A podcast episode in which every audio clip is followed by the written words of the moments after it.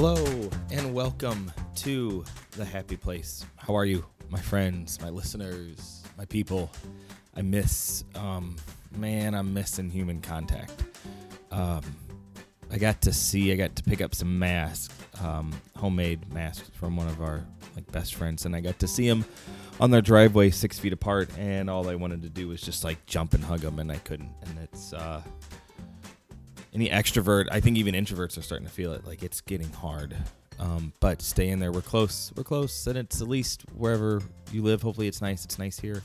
It's nice weather. Um, we get to play and ride bikes, uh, throw the frisbee around, and um, it, out of all of this, I hope that we can continue being together with our families, going at a slower pace, being a little bit more intentional about how we interact with each other. Um, that's that's what I'm hoping comes out of this. So in this episode is uh, a conversation with my friend Elisabeth, and Elisabeth is a um, a coach. She helps the, the theater group, and she also does Enneagram coaching and how, um, if you're in theater and you're an actor or a musician or performer, how knowing your Enneagram number and knowing how you're wired can help you. And um, she's actually just a fantastic person. We have so much in common in regards to uh, chronic pain, and we talk about that a lot because we both have Crohn's disease and then we both have um, chronic migraines. And she's actually got even more stuff, but uh, we really just kind of focus on those two. But Elisabeth is awesome. She's funny. She is incredibly smart. And even in this episode, she kind of flips the script and asks me questions, which, of course, I loved. And um, so you're going to hear some perspective from me and um, about my headaches and Crohn's disease and, and being in Enneagram 7. Um, but this episode's awesome. It's just a wonderful conversation, and I hope you enjoy it.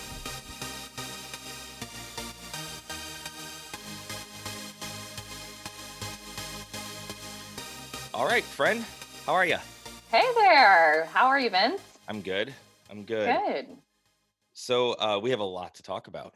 we do. We have a have a- lot in common. We have a, so much in common, and so we kind of you knew Stephanie before you knew me, Mhm. and uh, I had actually I was following your Twitter account that you have for Crohn's before I knew you because we met at Suzanne Stabile's Enneagram, like her little convention she had. yeah, the. Path Between Us Yes. conference. Yep, it was about a year ago, Mhm. and um, so you came over, and and Stephanie knew who you were, and we kind of formally met, and then I don't know somehow through talking, I was like, oh my gosh, I actually know who you are because of your funny Twitter account, and and then yes, we got to talk, and we have a lot in common actually. yeah. Like, yeah. So where do you want to start?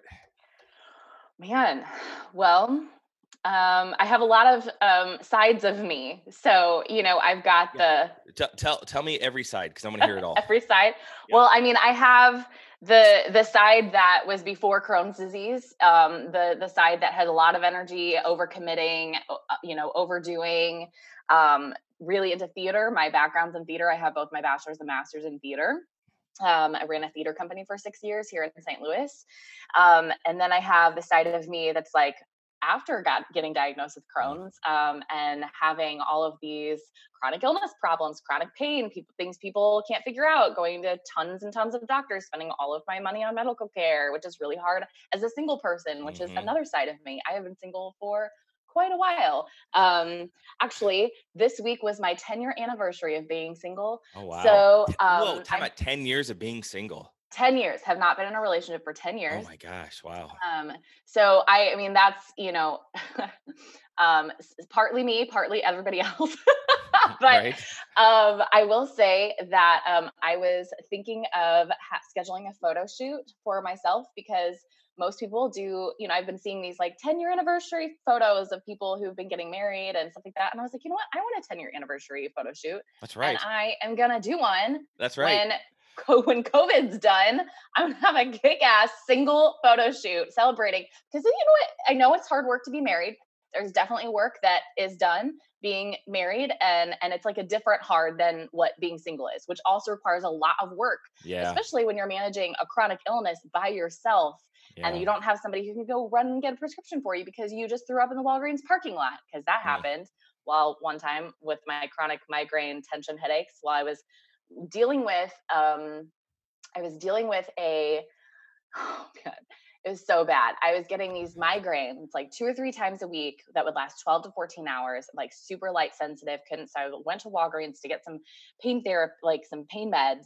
And um, I was so nauseous from an antibiotic that I was on because I had um, a UTI that lasted a month because I'm on Humira where I can't fight infections. And so the first round of antibiotics didn't help. And so I had, I was on the second round of antibiotics, which is destroying my gut health. So I'm Uh-huh. nauseous, I'm in pain. I go to Walgreens. I, um, it took them forever to get me whatever I needed. I come out of Walgreens. I threw up in the Walgreens parking lot. Oh, wait, no, I didn't throw up until after my car didn't start and my car was dead in the middle of December. Um, With a migraine. with a migraine and nausea. And all I wanted to go home was eat chicken soup and go home. Mhm. Um, and so I even had like the can of chicken soup like in my car, like Yeah, ready, yeah. ready to go.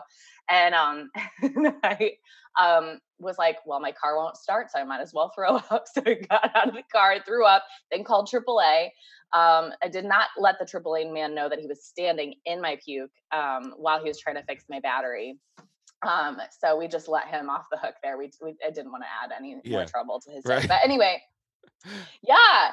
So like I have just like, you know, I have that side of me. I have the chronic illness side of me Mhm. and everything that I've done to try to help myself be healthy and well because I realized prior to Crohn's that I actually wasn't living the most healthy and well life, whether that was mentally, emotionally, um, physically, you know. And while I don't necessarily blame myself for my illness, I do know that there are certain things I can do that increase my quality of life. Sure.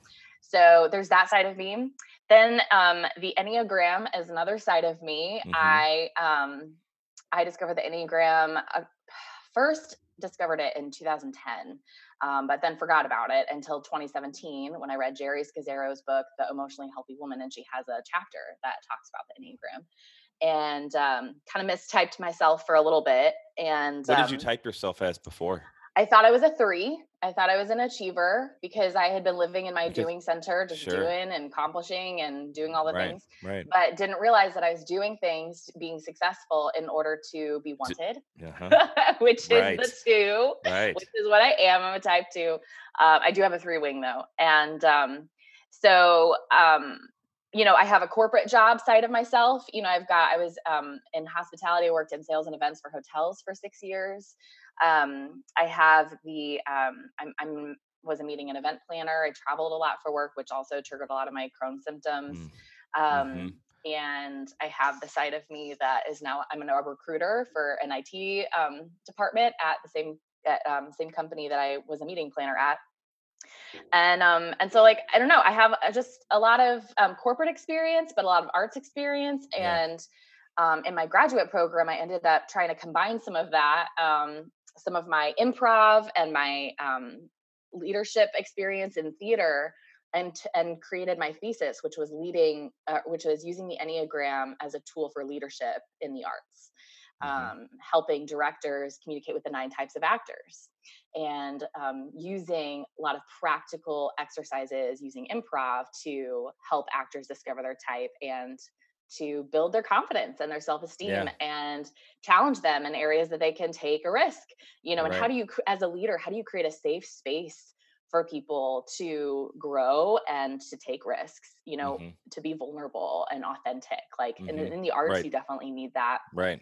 to create art. So I've got the artist side of me. I've got the single, forever a bridesmaid, never a bride side of me. I uh, I was writing a one woman show for a while about the commercialization of the wedding industry. It's pretty sarcastic and also at the same time very real about Mhm. some Yeah. of my heartbreaks. Yeah. So, um, yeah, so I think there's part of me that's a realist. There's part of me that's a pessimist. There's part of me that is an, an idealist. So there's a lot that. of sides. yeah, you know, you talked about Geri's book, which is a great book. I love Geri and Pete a lot. Um, but they, you know, they talk about um, like leading well in your marriage, but they and but they talk a lot about the singleness as well. Mm. Um, you know, that's something that for being a married couple, as long as they've been married, they still talk about a lot. And I do think, and I'm guilty of this, is once once you get married and then you have kids, you kind of forget about those people that are still living out of their singleness and trying to do it well and trying yeah. to do it um, according to uh, you know just whether it's biblical principles or just good morality like yeah it's kind of forgotten about and you're right like the i don't know the industries that are out there that are making a lot of money don't necessarily appeal to that uh, group right yeah at least at least within the religious community for yeah. sure oh, for it's sure. where i see a yeah. lot um but yeah i think in america in general we kind of put marriage on a pedestal as kind of the ideal relationship um, mm-hmm. um and i know we've made a lot of progress in the past um even in the past 50 years on defi- you know feminism and defining you know um women apart from their partner and um so i have been um you know, I mean, I haven't been intentionally single for 10 years.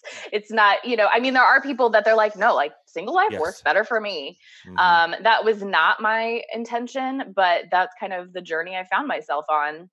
Um, I have a lot of interesting dating stories for sure. Um, so I can talk about some of those, which, you know, is hard to navigate with a chronic illness um because it's like what do you put on your profile? Like hi i'm elisabeth. I'm really cool but also sometimes i throw up in the walgreens parking lot. Like my mine would be hi i'm vince. I'm really cool but sometimes i poop my pants because i can't make it to the bathroom yeah um, well for a little yeah. while because um for a few years i wasn't able to drink alcohol because it, it did it was just like i would wake up in the middle of the night with intense abdominal spasms mm, from alcohol mm-hmm. And so even like a half a glass of red wine would just set me off. And so that was the major bummer. And so it's like really awkward to be like, hi, I'm going to go meet a stranger, but like I can't drink coffee can't drink. caffeine and I can't drink alcohol because, you know, so it's like, how do you, um, so at one point I put in my profile, I was like, hey, I'm Elisabeth. Um, I don't drink or I don't drink because of health reasons, but I mentally drink more than you do, winky face.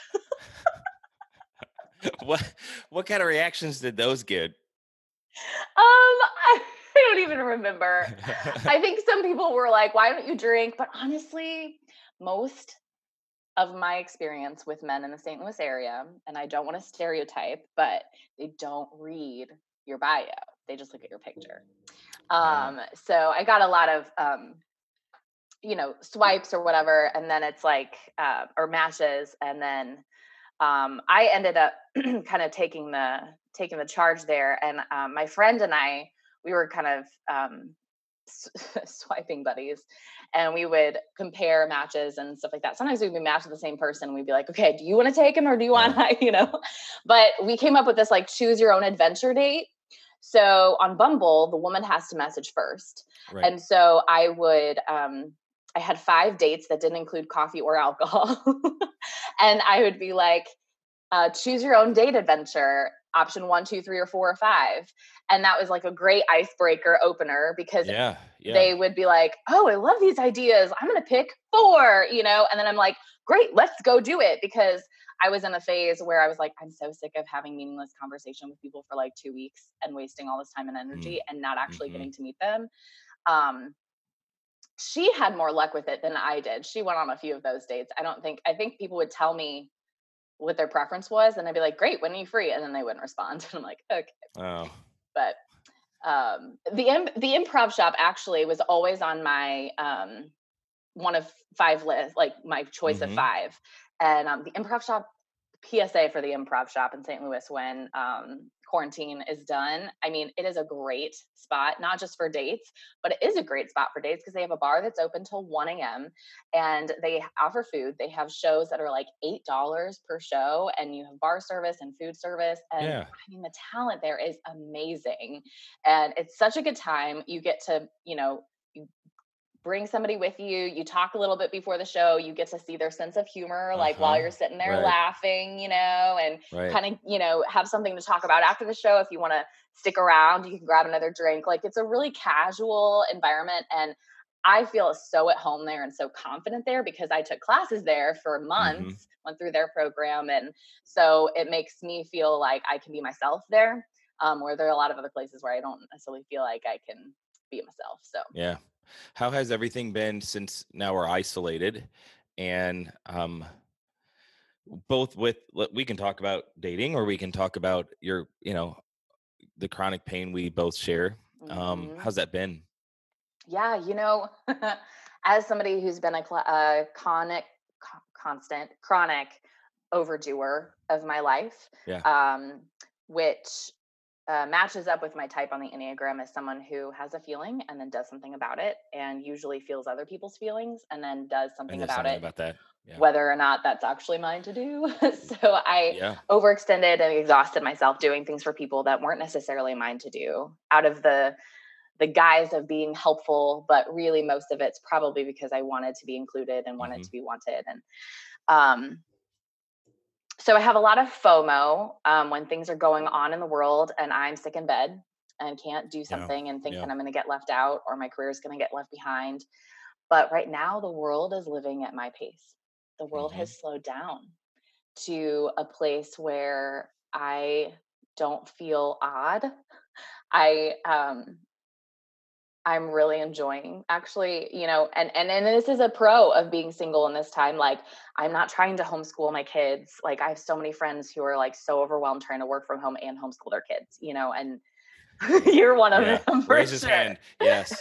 Yeah. yeah and so that's something that i don't i don't have to do right now and so i'm getting to try new recipes on pinterest or take a nap or read a book or there have been a couple days where i've just left my phone inside and gone outside to watch the sunset and i Mm. just sit hmm and um, Yeah. i've been for probably a year or so i've been getting more into mindfulness practices um, because of the enneagram actually um, to try to be more aware of what i do you know what does elisabeth do? What does elisabeth feel? What does she Mhm. think? Because i te- i tend to focus on what other people feel and think and forget about what i feel and think and so i was doing um, a practice where it was like you know pretend your thoughts and feelings are clouds and they're floating by um you know name them but just let them float by. Don't jump on the cloud and ride it you know across the Mhm. sky um and the first time i did that i was like what's the difference between a feeling and a thought um i realized that i had been living in so much so many of my feelings and i had been disguising a lot of my thoughts as feelings um Well, and you're thinking repressed. Anyway. and that matches my Enneagram type. Right. It's so true. So when I teach the Enneagram, I define what a feeling is, what a thought is. Uh-huh. So like the example I use is um somebody comes home and they're like, I feel like John is cheating on me. Okay. So let's say John's in the room. John, I feel like you're cheating on me. And he's like, Well, I'm not. Well, then that's the end of the conversation. it's like, um, okay, that was not a productive conversation. I'm sitting over here with all sorts of feelings that were not addressed. And John just didn't seem to care. But did I actually express a feeling in that sentence? No, I didn't. I um, could be feeling happy that he's cheating on me because I'm finally done with this relationship. I could be sad because I am Mm. sad if someone's cheating on me. I could be angry, right? And so what I should say is, John, I feel angry because I think that you're cheating on me. And thoughts can be proved or disproved. They can be challenged or verified, but feelings are just valid. So if I come to John and I'm like, John, I'm sad because I think you're cheating on me, we can look at the footage of you know the front door you know and Mm, and see if a woman came over or not you know or we can Right. verify his receipts from the bar that he was at or whatever but um so let's say he's not cheating on me we still get to have a discussion then about my sadness or my anger or something because i still am feeling those things regardless of if the thought was proved or disproved Yeah. and so I realized I've been going through life, and I had this with one of my my, my bosses, um, who is someone who asks a lot of questions, and I didn't realize why she asks a lot of questions before the Enneagram. Um, and I said, So is she a six? she is. she's a six. Um, you know, and she's the type of person that can see holes and and and, And- see right. All the things that are missing and Yeah. see what's going to go wrong. And so I was showing her a spreadsheet and she was just asking me all of these questions. And I was like, oh my gosh, like I'm, you know, I said, I feel like you're interrogating me. She's like, I'm not interrogating you. Don't be silly. Mhm. Oh, but it feels like that though, doesn't it? Especially the way they come across, it can Well, really feel. Right. Yeah. So, I mean, I I realized it would have been a much more productive conversation if I had said, "Hey, I feel nervous or I feel afraid because I think you're interrogating me." Mm, Then she could say, "Well, I'm not interrogating you, but why are you feeling nervous?" I'm just asking questions because I'm curious and I want to help you see that there's a hole in your spreadsheet. Yep. Totally different conversation there, yeah. you know. Right. right. So, um, so I went down that rabbit hole, discovering feelings versus thoughts that they're different, and then doing some mindfulness activities to. And mindfulness is really just being aware of the present and not Mm-hmm. giving weight to, not giving too much weight to any one thing. So it's recognizing your feelings; they're valid, they're there, they're a part of the equation. It's recognizing your thoughts. Again, they're there. They they don't own all the space, but they aren't eliminated either. You know, Right. looking at what sensations your five senses what are you feeling tasting um smelling you know all of those those things um and doing those types of activities including meditation i use an app called live from rest Yeah. um you told me about is- that. I love it. My gosh do you love it Yeah. Yeah. Oh, I love it. It's it's it's a spiritual meditation app. Um, but it's really helped me in my learning how to slow down and breathe when I'm feeling anxious. Um, it has scriptural thing, you know, passages to meditate on, which helps me fall asleep, honestly, when I'm anxious in the middle of the night. Um, but there are some that are just like noticing thoughts or learning how to breathe and minimal guidance meditations and just learning how to be present Yep. um, in the moment and not give way to any, not be succumbed or overcome by any one emotion or feeling. And that's been really helpful for me in, with pain because sometimes I'll wake up and it is a migraine day and it just is. And that's how the day is going to be. And Mhm. it's really overwhelming to know my whole day is going to be sitting in a dark room with trash Yeah. bags over my windows Yeah. Right. you know but um being able to i think uh, one of my most recent ones i was sending a video message to a friend who i was like crying but i was like i'm being present to my pain i'm giving it space to exist but it's not the only thing that exists in Mm. the moment and i could not have done that. it was really hard work like really yeah, hard I'm just thinking about that. Like when I wake up with a migraine, I don't know if I even have the capacity to do that. Yeah. That's hard. yeah It's really hard. Wow. it's not something that i had the capacity to do a year ago Yeah. um i think it grows you mhm, know um learning how to breathe through there's another app called um curable. And there's a bunch of um, it's actually hsa approved. Um, it's $70 for a year subscription and they have meditations but they also have little educational things about how pain works in the brain and um, and how our brain is our pain management center. And so if you were to sprain your ankle you feel that pain. But if then a lion walks in the room, you suddenly can run away without feeling pain in your ankle Yeah. because your adrenaline's spiking and your brain is like, this is the thing we need to pay attention to. Get the hell away from Yeah. the lion. Right. You know, and so then when you're in a safe place, then your body can then feel the pain again. And there are times where our brain is telling us to feel pain, to pay attention to something that doesn't like we already know about, or or it's a residual because I had a really stressful job where I traveled for a year and a half and it destroyed my body. Mm. And I wasn't, I didn't feel the effects of that until I was almost done with that job and I moved on to a new job. And then it was like, now you can feel the pain from that job. And so Yeah. that's a lot of what I'm dealing with is stuff that is residual from not being like my body literally trying to survive. Yeah. Right. So, what's been your experience with um with dealing with pain? Like, how do you get through a migraine day or get through a Crohn's flare? Oh gosh. Well, let's. I'll go with migraines because I have that worse than Uh-huh. Crohn's. Um, so I, I started getting migraines really bad. It was probably Sydney was probably just born, so this is like nine and a half years ago. So I was 25, 26 is when I started getting them.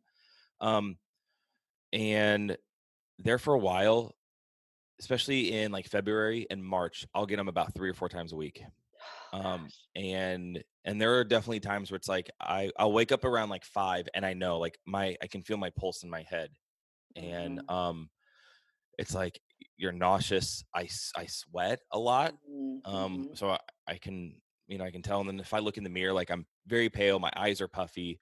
mhm. Um, and usually throwing up helps. Take it from like a Mhm. level ten to like a level seven. It does. It does Yeah. help. Um, I know I've Stephanie helped me find certain pressure points. So like the one, um, my migraines always happen on my left side. So the thumb in between Mhm, your thumb and your um, index finger and pushing there.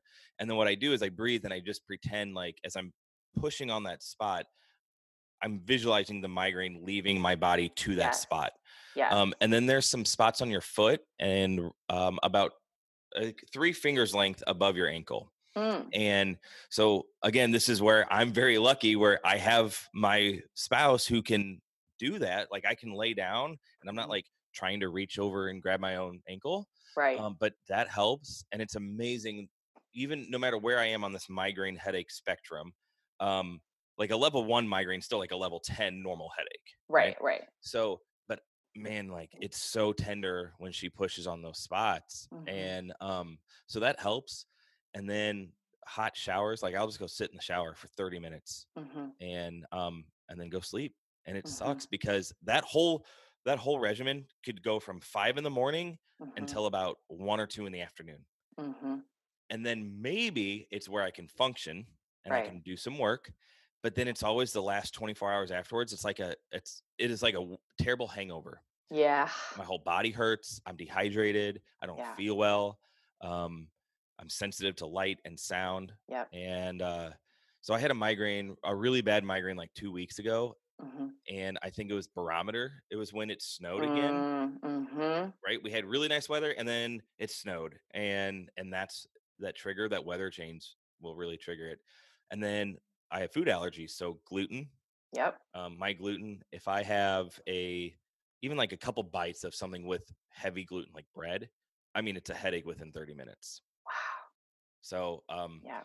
luckily my crohn's i got diagnosed with that one in 2004 and i was Mhm. told you need to be gluten free and i got this long list of things i couldn't eat and Yeah. i was like nobody knows what gluten free is this is 2004 yeah. uh, and uh, it wasn't until i was probably 25 and stephanie was like "Y- i think you should start laying off gluten um, Mm, but my Crohn's has flared up recently because I'm under a, an immense amount of stress, mhm. and uh, and then I'm working from home a lot more now. I'm just chugging coffee, and normally I drink a lot of coffee, but not as much as I was, and I think that Mhm. contributed to my Crohn's pain. I told you on the phone the other day, had we not been going through this pandemic, I would have went to the hospital, but I felt nervous to go, and plus Yeah. there's people who need to be there more than me, and I'll just suffer here at home.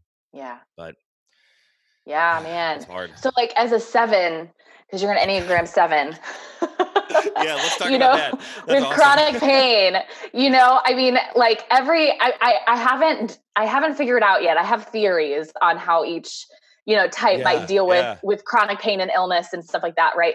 Um, but as a seven, your your core fear is of being deprived and of in pain. right. That's literally your fear, and and it, and I've heard that it has to. do- uh, part of it is is like how long will this last?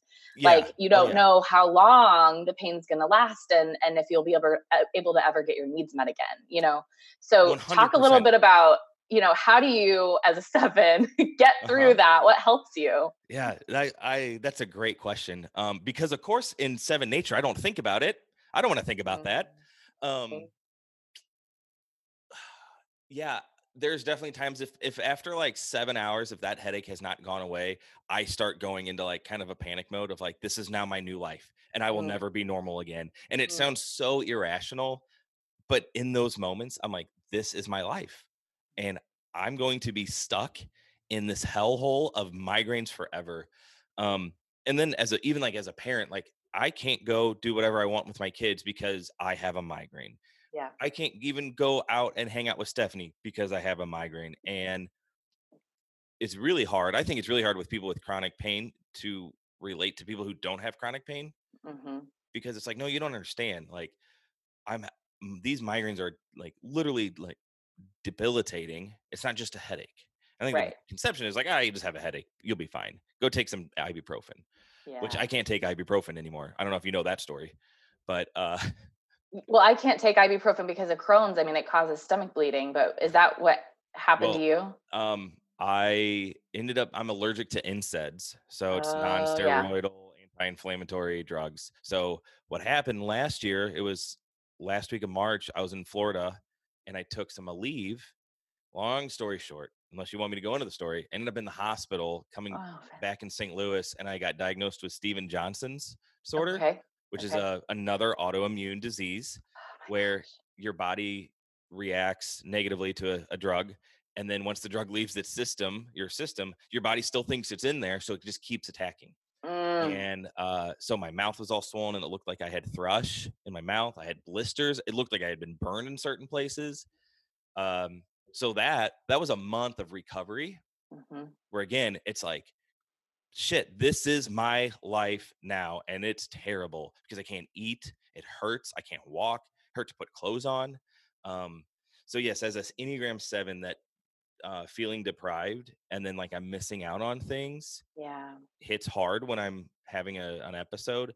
And mm-hmm. then it's, well, now I can't work. And because I'm self employed, if I don't work, then I don't make money. And then I won't be able to do the fun things that, you know, and like I spiral. Right. It's just a spiral. It's, mm-hmm. And it's happens so fast. And when you're spiraling with a migraine, this is usually at the point I'm in the shower. And uh, then it's like, God, please, like I'm just, I'd rather die than mm-hmm living this life. I hate it. And it's irrational, but that's that's what happens in those moments. Yeah. So yeah. so um so if you were to be talking to a a Vince from 10 years ago, you know, who hasn't who hasn't been through this as much stuff, who might be a little more scared of some of the pain, you know, and the anticipation of some of that. Mm-hmm. Um, it, what would you tell a seven, a younger seven, a version of yourself, maybe, um, here are the the good thing i mean we're on a podcast called the happy place right? So here are the good things that actually come from walking through some of that pain from learning how to deal with the pain and learning that it doesn't last forever. It might mm-hmm. come back but it's not forever. It's not always there. You know any any of the things because you've learned a lot by having like your body literally makes you go through pain. So right, right. you have learned some things. Like what what's something maybe that you've learned yeah. that would be helpful for other people to know? That's a really good question. Um one of my I, a guy that I consider a mentor and, and big brother, Scott Highmark, one time told me when I was having a really bad, I mean, we're talking like panic attacks, mm-hmm. said, This too shall pass.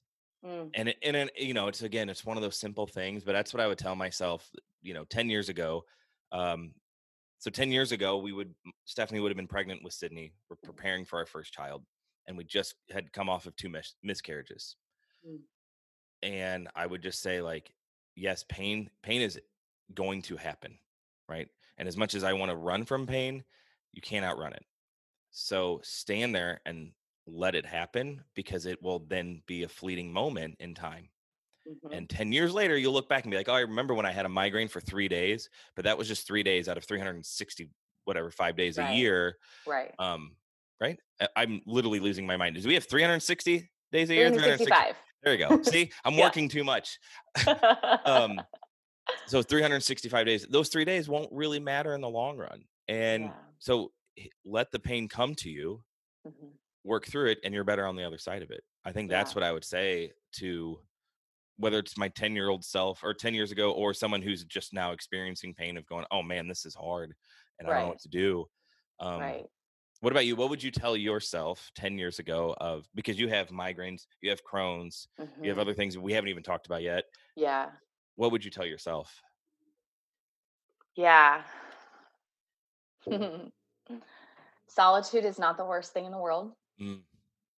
um, i've spent a lot of time alone um, you know, either because my roommate when I was gone for a week or whatever, you know, and right. I'm sick in bed by myself, you know, kind of a thing. Or um, I think God has taught me a lot through being through through solitude and stillness. And it was not a lesson that I wanted to learn.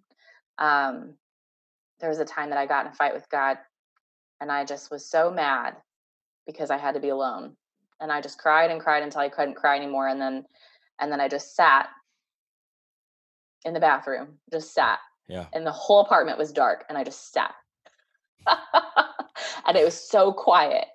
And I kind of felt like I was at a stalemate with God, mm-hmm. you know? And that, I, that seems like a turning point for me where it was like, actually, I can be physically alone. I don't need to be around people all the time. Um, I think there was a fear of me being alone with my own thoughts because I didn't you know, as someone who needs to verbally process my yeah, thoughts. You have no one to verbally process to. I have no one to verbally process yeah, to. And so right. I feel so dependent on other people to help me process my thoughts. And I don't want to feel like a burden. So I make sure I have a lot of friends out there. So that way I don't like overwork, you know, one friend. One friend.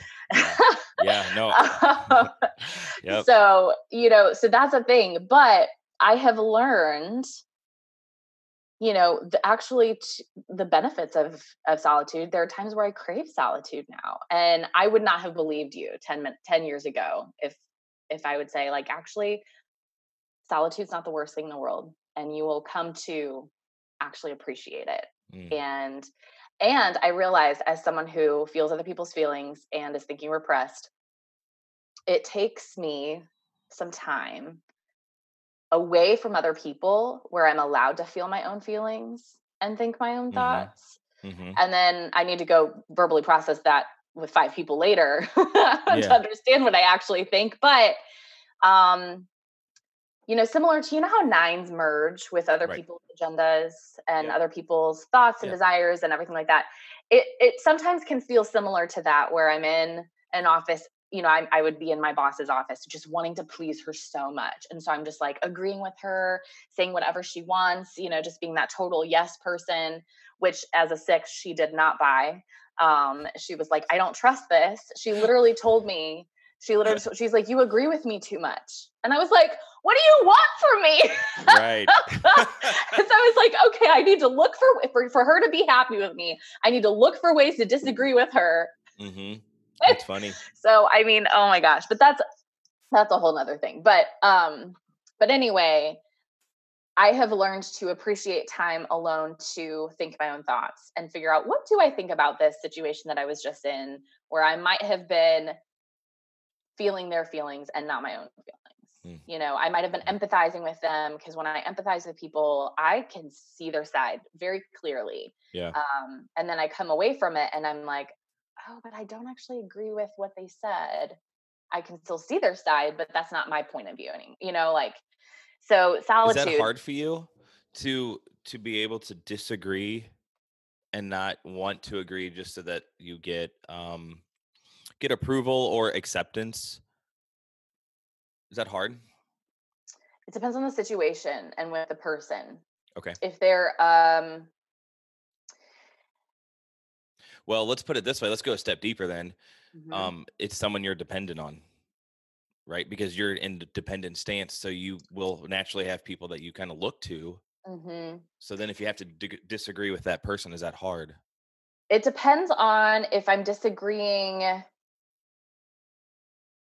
Like, okay, so if it's an intellectual concept, um, there are times where so I'll disagree with somebody theologically, you know, or or I'll disagree with um, someone ethically or something like that. And and this is a a debate type of scenario.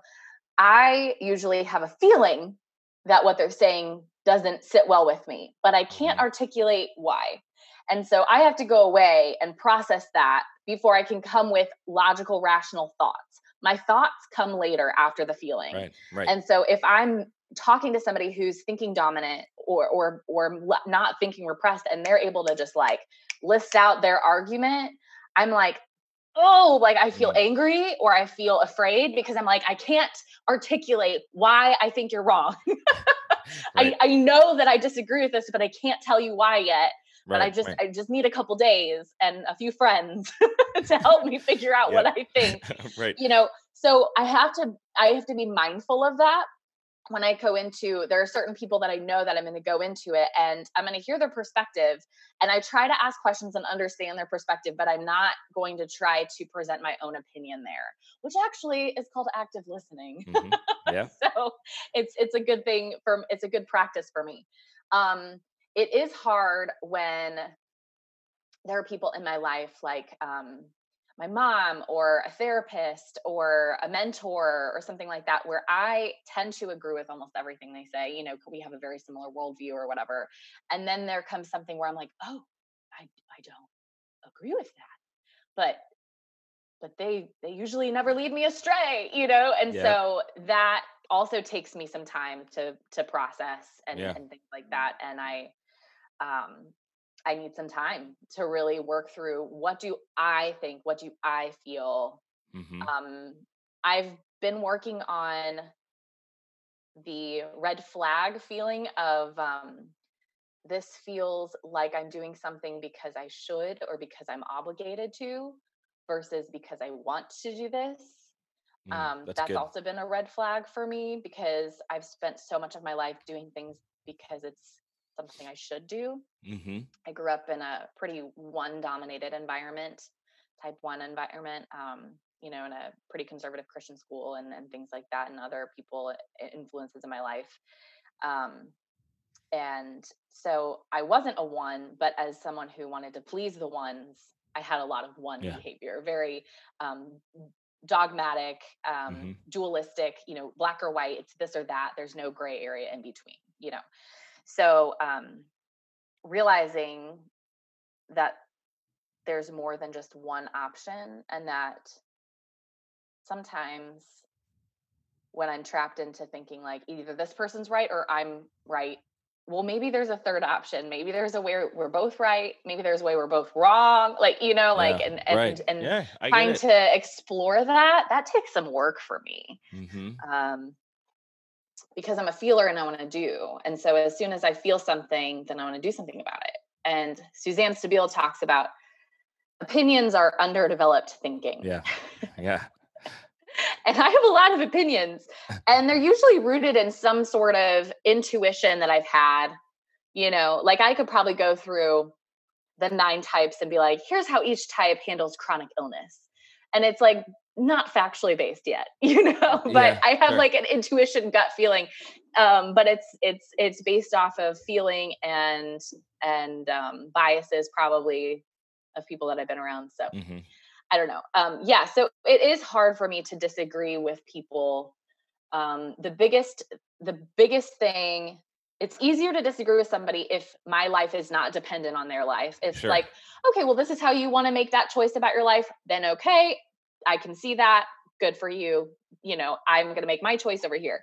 But if someone like for example in a 360 review process um, in work where you have 10 anonymous peers and managers give you feedback and you get a 42 page terrible, report.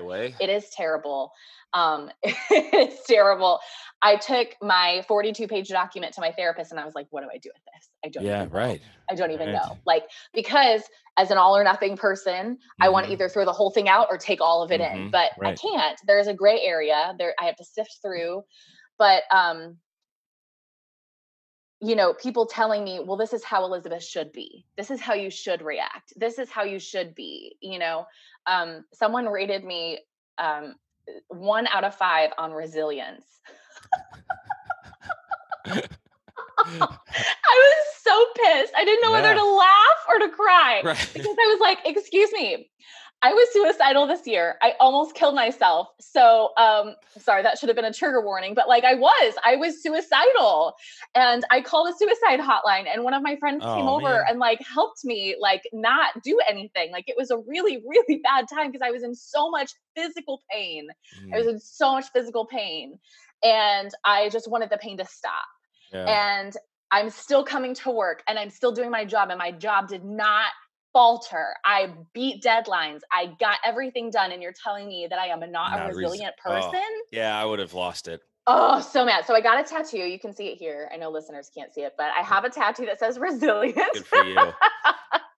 Good because, for you because you know i was actually in a in a mental health forum at work. We were talking about mental health in the workplace and a lot of people just were there to to learn about mental health mm-hmm. and and what what is depression? What is anxiety? Like what are those things? And there's actually a clinical like i i was leading the discussion so i led with um scientific videos on what happens with your serotonin and your dopamine and like how some people have you know shortages of certain chemicals in their brain it's a chemical thing in your brain um, it's not just somebody feeling sad or worried mm-hmm. you know like um, and so anyway um, one of the managers asked I, I mean i know we should be accommodating to people but what if like you know work still has to get done like don't we want people who can do the work and this guy um, stood up and said because his um, his partner has diabetes and and he's helped her through a lot of scary um, illness you know mm-hmm. things and um, he was like you know people who struggle with chronic illness and chronic pain are yes, they go through some really hard times and really dark trenches and, and places that maybe not everyone has to go through. But if we can be patient with them, if with them, if we can support them in their time that they're waiting through the darkness, they are going to come out on top. They're going to come out on the other side, on top of the mountain, and they're going to be shining resiliently, yeah. is what the world, word he used. And he said, and those are the type of people that we should want in our organization. We want those people dealing with our customers, providing the best customer service. We want those people coming up with creative ideas because when the company faces obstacles, they're not going to give up because they know what it's like they know what it's persevere. like. That's right. That is exactly right and I was so grateful for him because he said that. And I had been feeling like I did not offer anything to the company at the time. I was fe- feeling very depressed. I was feeling very suicidal. I had just suicidal ideations all over the place. And it was just like, I'm not giving any value. And that's, you know, the shame triad, the twos, threes, and fours really struggle a lot with shame around their mm. identity. I mean, every type deals mm-hmm. with some sort of shame in, in some way at, at some point in their life. But for me it was so real of like i'm not i'm not helping anybody i'm not adding any value so why am i even here right. Right. and he was like no actually you're worth being here and you actually add value just by existing because you are persevering you're doing the work to be alive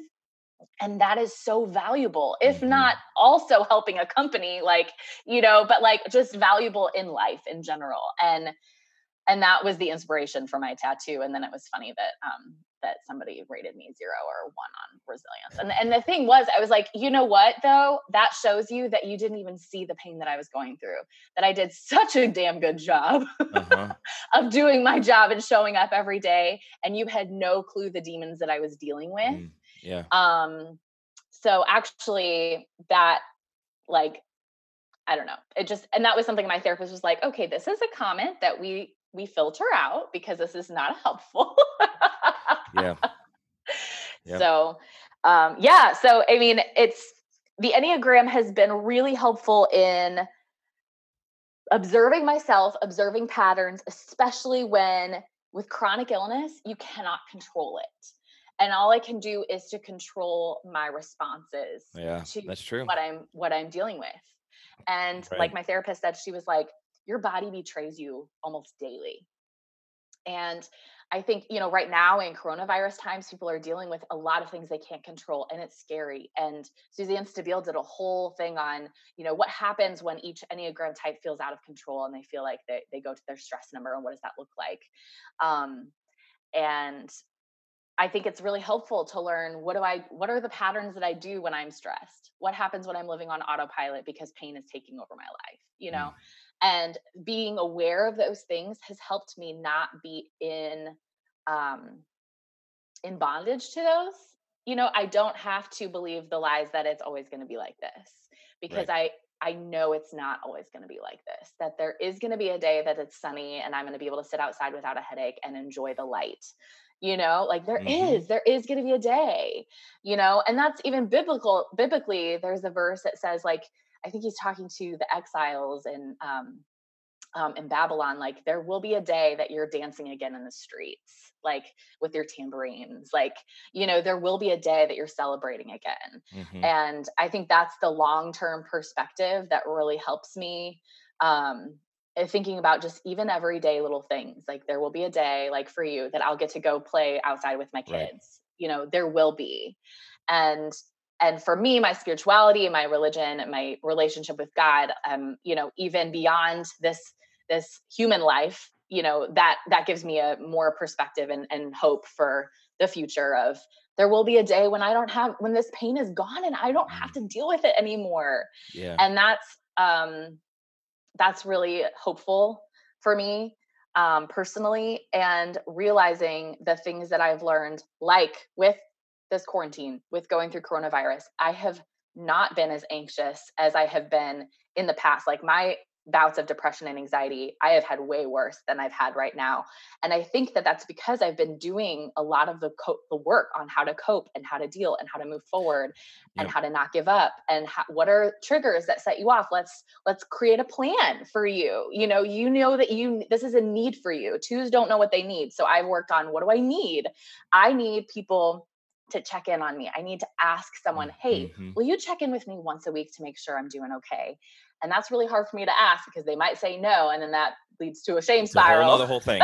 right. but being able to ask, you know, like I asked Justine Folker. I know you you just had her on the uh, podcast, and we're really good friends. And um, I was overcommitting again. I was doing too many things, and it was making me sick. And I said, Justine, I need you to check in with me for Lent, for the season of Lent, before coronavirus, before everything got canceled. Yeah.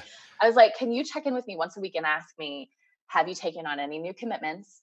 And are there any commitments that you are not wanting to do? Like, is there Oh, anything on your schedule that you don't want to do? hmm And just by those two questions, that keeps me accountable to my own self by making sure that the things I'm doing are things that I actually am intentionally doing and not just reactively doing. Yeah, that's good.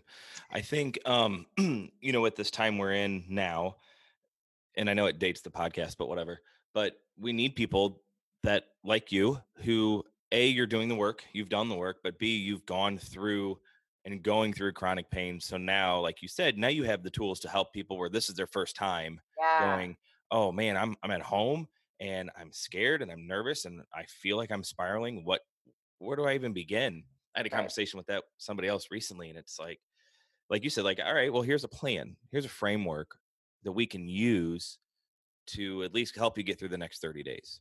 Right. And and give yourself grace because Yeah. it's not gonna always go according to this plan, and there's gonna be really good days and really bad days, and that's okay. It's okay. It's okay. Yeah. Justine told me one time, she was like, maybe today you just let yourself be sick. Mm-hmm. Mm. And just giving myself permission. You know, Brene Brown talks all the time about giving permission to yourself, giving myself permission to be sick. Um, sometimes is a is does a lot. Um, it Yeah. takes the pressure off and you know back to the pain and management in the brain you know the more that we are afraid of our pain and the more that we get anxious about our pain and we're like even literally being like oh my gosh i'm in so much pain i'm in pain pain pain the word pain our brain reacts to that and it in- intensifies the pain Mhm. and so by doing like the visualization that you were talking about about like visualizing the pain leaving your body and um not letting it have more than it needs like okay there's pain but i'm not going to let you take up all the space right Yeah. now you know Yeah. Keeping it in perspective it actually reduces the pain reactors in your body Mhm. um and so like the science of pain is really interesting like that's something like um with crohn's my immune cells and yours too um, attack our gut you know Yep. um, but there are time our pain cells have been rewired to trigger even when there's no logical reason for them to be going off you know and so those are the times where it's like just talking to your body and being like okay like thank you for the alert there's nothing wrong you don't have to feel like you're in pain and it sounds silly to talk to your body like that but for me it has helped a little bit Yeah. um and also giving myself the permission okay you have permission to be sick today um and knowing that it's not always going to be like that Yeah, that's good. It's true. I I have to do. I do it just in a different way. Mhm. Um, but I am, as you were saying, giving yourself permission and, and feeling those things as an Enneagram Seven and the way I am. Mm. I don't like to feel anything that's less than a a fifty percent. You know. yeah Um, I think most people's fifty percent is like my ten percent, right? yeah So, um, so something like Stephany's helped me with a lot is, you know, um, I'm a thinker and I'm feeling repressed. So it's what are you feeling? And, and I've said this a lot now. We get out the feelings wheel yes and we name those feelings feelings, right? And then Yeah. it, it it goes to like I think it's like 32 to 16 to 8 to 4, right? And there's really only like four, maybe five, I don't know, um, Mhm. five core feelings. Mhm. Um, and and so for for me, people who are wired this way, to give yourself permission to feel those feelings Mhm. is incredibly important. I realized uh, the way I grew up was I was told, and it, I think it, I think it was probably in the best of intentions. Hey, don't feel that way. We need you happy, right? Because I was like the Mhm. happy guy, and now I have a Mhm. Freaking podcast called The Happy Place. Like I've I pigeon pigeonholed myself again, but it was we need you happy and don't be mad, don't feel that way. Um, now as an adult, I have a problem when I'm frustrated, feeling like I can vent that frustration because I have this subconscious thought of like, hey, just be happy, just let it roll off your back. Um, so dealing dealing with quarantine where I'm stuck and I'm missing my friends Yeah. and I didn't realize how much I missed like uh, you know touching and not like in a weird way but like I miss hugging my friends or giving Yeah. somebody a high five Yeah. um and then like I you know you can't I was at Target yesterday and I was just no 2 days ago I was just so mad because this is not normal and I Mhm. was uncomfortable Mhm. and uh you know and then my stomach was hurting even mo- you know and it's like I, it just wasn't good it wasn't good Mhm. for me and i have to remember to feel those and be okay and then know this will get better and Yeah. next hour is a new hour and the next day is a new day Yeah. um Yeah, and doing things just one day at a time. Like oh yeah you mentioned, right. like getting that list of all the things that you shouldn't be eating or whatever, right? So I'm gluten free as well, but I didn't decide to become gluten free. I never made that decision. I made a decision one day because I did try at one point when I was diagnosed with Crohn's and I was so overwhelmed and I just wanted to do the things and I bought all the this shitty gluten free products that I didn't know the brands to, Uh-huh. buy. And I just cried in the kitchen because I was like, I can't eat food. And I was so right. sad. Um, and so um, it wasn't until a year later because I cut out dairy um, because that was definitely something that just caused immediate pain for me. And then, um, and eventually the pain wasn't worth was not worth the Qdoba queso, you know. Um, you too the qdoba queso is it's like a Oh, little man. mexican ninja running in your stomach Oh chopping it my gosh, it just sit there, it just make me so Uh-huh. nauseous. But um, then I decided one day I was like, you know what? I don't feel like feeling shitty today. I just don't feel like it. Um, so I'm not going to eat gluten today, just today. Maybe Mhm. I'll eat it tomorrow. There's a cake in the fridge. Maybe I'll eat it tomorrow. Just knowing that maybe I could have it tomorrow, that I had the autonomy to to do that to myself Sure, if I yeah, wanted. If I yeah. wanted to deal with the pain, then I could. Um, and I would give myself permission to do that. But then the next day I was like, you know, I don't really feel like feeling being in pain today. So I just didn't. And so the next day, and it went on like that every day. I made the decision just for that day that I didn't want to eat gluten because I was feeling good and I didn't want to jeopardize that. Mhm. And six months later, I realized I think I'm gluten free because by that point in time, I had let myself experiment with new gluten free products, like maybe buy one new thing a week, you know, at the grocery store and try out something. Mm, But I wasn't dependent on it. You know, I wasn't trying to upheave my whole life in one thing. So, any of my friends who get diagnosed with celiac disease and they're like, oh my gosh, like I can't eat gluten, you know, I'm like, one day at a time, just don't eat gluten today, just for Yeah. today. And then maybe if you want to feel like shit tomorrow, you can. That's your decision. But just for today. And then I give them a list of all the brands that I love that are really good. Uh-huh. um, but that one day at a time, just do today, um, carries over that thought, carries over to so many other things that we do that are hard. Yeah. Um, sure. You know, quarantine, just do today. one day. Yeah. You Oh, know? 100%. I just have to focus on today. Right. And and you said that goes through all walks of life. That really that's such a biblical mindset, right? Mhm. Jesus talks about like today. Yeah. Like thank, you know, Lord's prayer is for this daily bread Yeah. and don't worry about tomorrow today. Yeah. Um yeah, there's a lot of mindfulness, there's a lot of knowledge and wisdom in just let's focus on today, Right. right here. Right. you know um and for a guy like me that's really hard i i'm already thinking about You're in the future. Yeah, Yeah. you're in the future. Yeah. man and so because today's fucking sucks half the time yeah. you know Yeah. and and so my mind easily goes to the future, and I've hmm I've done the work to be like, no, I need to I need to come back, come hmm come here. So hmm And are you um, able to find like the little good things about today? yeah, yeah. I I um I started writing, like journaling, Uh huh. and that when I when I do it, it helps a lot, especially Yeah. when I can go back now 3 months and be like, "Oh, I remember I had that thought and that thought's, you know, better or I'm still struggling with that certain thought." Um or you I write down like things we're praying for and then I'm starting to see those things happen, you Yeah. know? Um so that helps. That helps a lot. Being a father and realizing like my daughter's nine and a half. So I have essentially nine summers left with her. Mm-hmm.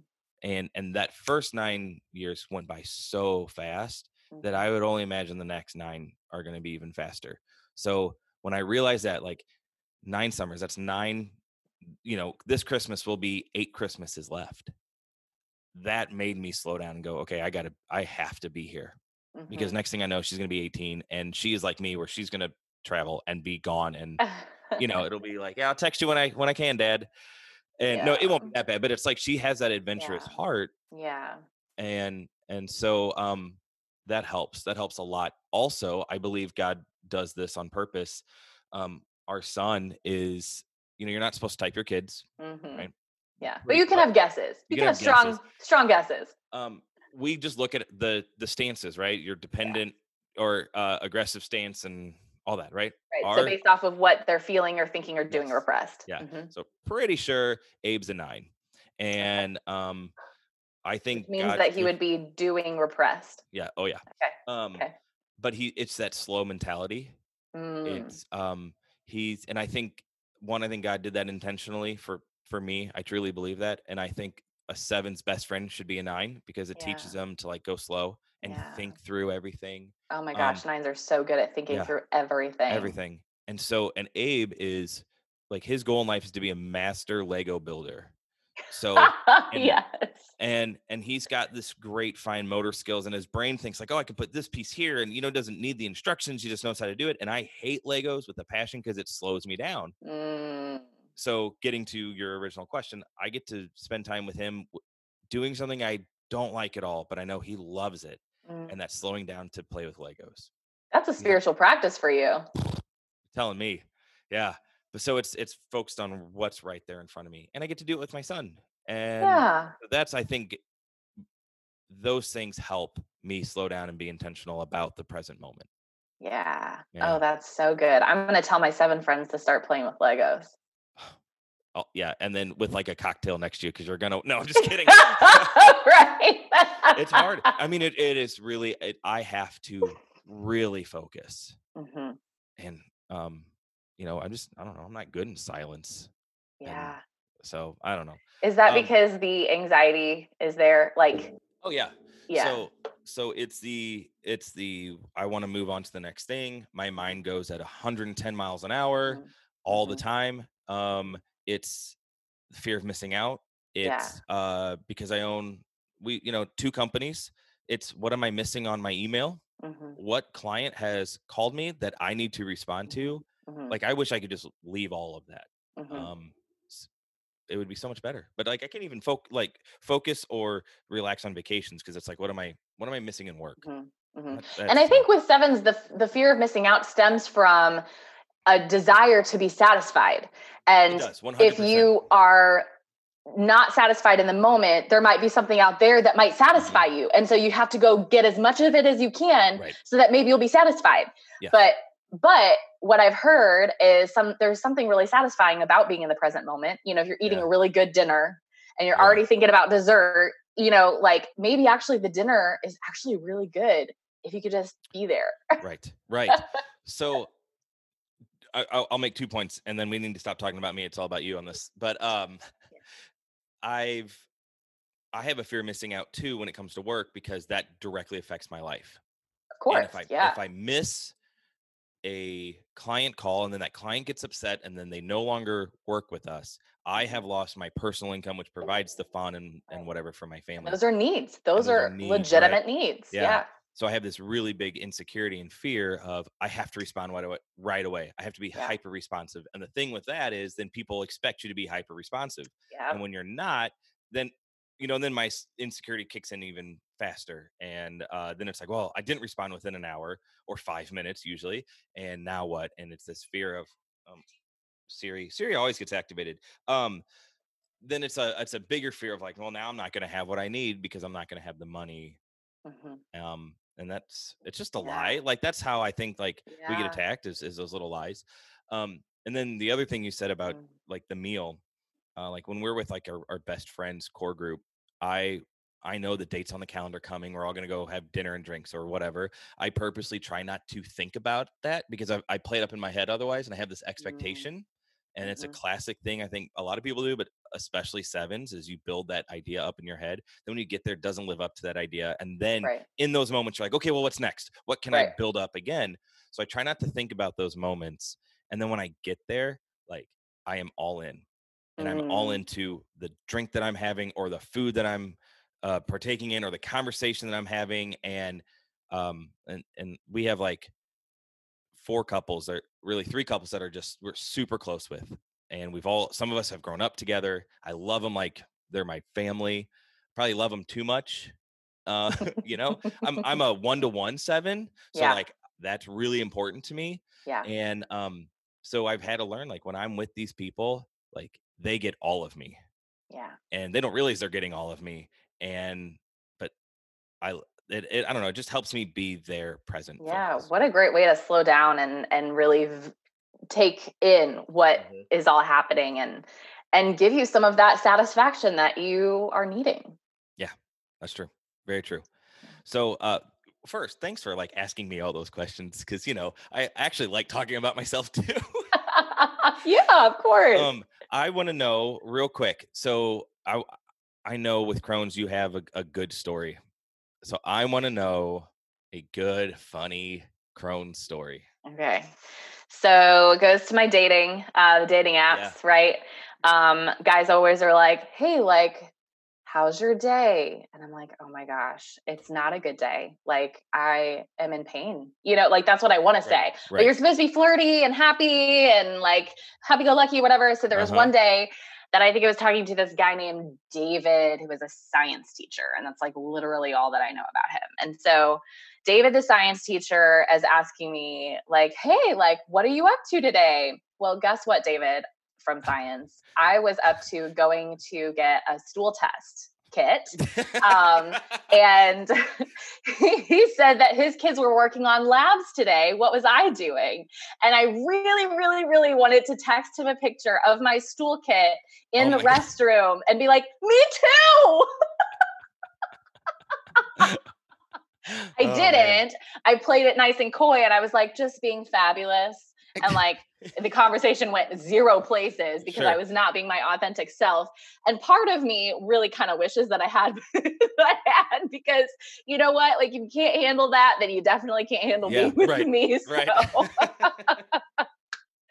but that's like a day in the life, right? Of Mhm. of a Crohn's patient. Like you do so many stool tests, you get so many lab work, like you know, like you're just like always running to the restroom, like Oh, something gosh. like that happens. Yeah. And so like, you know, like I just there's something that's really freeing about being honest with people. And if it's TMI for them, then it's TMI. Like someday I'm going to this is one of my goals. I really want to have a um a stand-up routine that's called hashtag TMI. And I just want to talk about all of my doctor stories and my Crohn's stories. Oh my gosh, do it. I will be there. I have so many. Just Please. the gritty details, you know. Yes. Well, there was another time when I was in the ER and Matt, Matt was texting me and Matt wanted to know how my Saturday was going. And so this is I posted this on my Crohn's Twitter instead of texting it to him, but I took a picture of my IV in the emergency room and um and I really and I was on morphine at the time. And so I really wanted to be like riding the morphine high today, Matt. How about you? I didn't. I said I was working on my thesis because I Ah, didn't want to scare you just got got to start doing it. I just, gotta start it, right? yeah. So, I mean, dating in the quarantine life is kind of non-existent, so I'm kind of on Right. hiatus, which is fine. But um, yeah, maybe maybe that's maybe I just need to be work on being my authentic self and not worry if people are gonna want me or not. That's right. And just be my authentic self. Like, you know what? I'm riding the morphine high Matt. That's just like how my day's going. How's That, yours? that is my day today. That's right. I uh John and Karen DeBrock, uh one time we were at dinner and we talking about poop and um which they have good stories too about that. Mhm, Um mhm. anyway, I didn't mean to throw them under the bus. I'll edit that part out. Uh so I'm you know, I know where all the really good bathrooms are in St. Louis. Oh yeah. and where not only just a good bathroom but there's like a scale that i have it's um good bathroom that's quiet that's clean with good toilet paper good background music and a good cell phone service and or free wi-fi i know it Yeah, all i was like i need to just build an app or a website of where to poop in st louis I need it. I need um that app. so i bought the url um poopinginpublic.com Oh my gosh. and was starting to build a website and then i just got busy with like you know legit work and then i realized like this is it was a very daunting you know thing project but i thought like you know people could advertise on there and so you know you say hey come to our place to poop and then here's a 10% off coupon for whatever right? I thought that would be really cool. Uh, hey- and anyway i eventually was like i'm just gonna try to auction off i used to buy like those urls and just started auctioning off and i actually sold poopinginpublic.com is my highest sale url because it's some weird thing fetish of you know whatever but yeah so i sold pooping in public isn't that weird but like i still want to do a, like an app of yeah. where to poop. Sure. It's grocery stores for me, like Dierbergs or Schnucks, the 24 hour grocery stores, because they're always open They're- and right. it's better than a gas station. oh yeah yeah Yeah. i know And then you can do your groceries afterwards. Ha- uh, have you ever had to while you're grocery shopping like just keep the cart in an aisle and Yeah. me too Yeah. me too Yeah. Had to do that. I've had to leave dates waiting Ugh, for like a long time. long time Um, yeah, there was one time I left a wedding date and I just went and laid on the floor because my stomach hurt so bad in the Oh. bathroom. There's no shame when I'm in pain. I will yeah well all lay, that shit lay goes out the anywhere. uh-huh Yeah. Uh-huh. yeah. yeah Yeah. yeah. I have not actually pooped my pants in public though. see you're missing out I probably am. I need a. if that happens, it'll be a good story. But Um, I have a point, lot of those. I have a lot of those stories. where was the worst one? The Schnucks parking lot in Ladue, Oh, I go, I went to that Schnucks all the time. I lived now called. Li- the Ladue Schnucks. okay, so on your app, you're going to make poop puns for all of the places. there you go.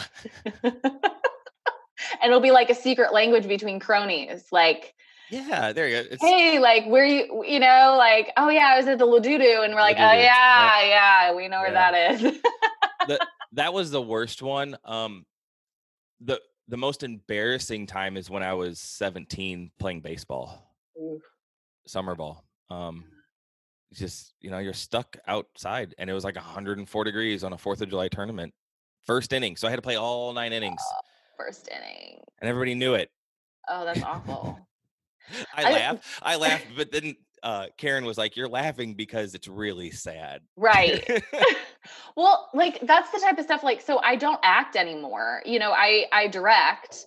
Mhm. um but there are certain things like i i almost auditioned for a show here in st louis and i was like i get um like my i am more likely to have to run off stage because it's of the stress and the nerves and stuff like that like what if i'm in the middle of a scene and i have to run Yeah. off stage because i'm going to go diarrhea oh, like so i i can't like i am too afraid now not because i'm insecure about my acting abilities but because i'm afraid that i'll need a standby person in case i have to go diarrhea in the middle of a Mhm. play Mhm. so like i have to take jobs like somebody asked me to be a stage manager one time for a show and i was like i can't take that because the stage manager has to be there the entire play Right. running the cues and calling stuff and if you're not there like you know i although it does get me out of jury duty i have um gotten out of jury duty successfully twice because, Because i said them i Oh. cannot guarantee that i will be able to sit through an entire court case proceeding without having to run to the restroom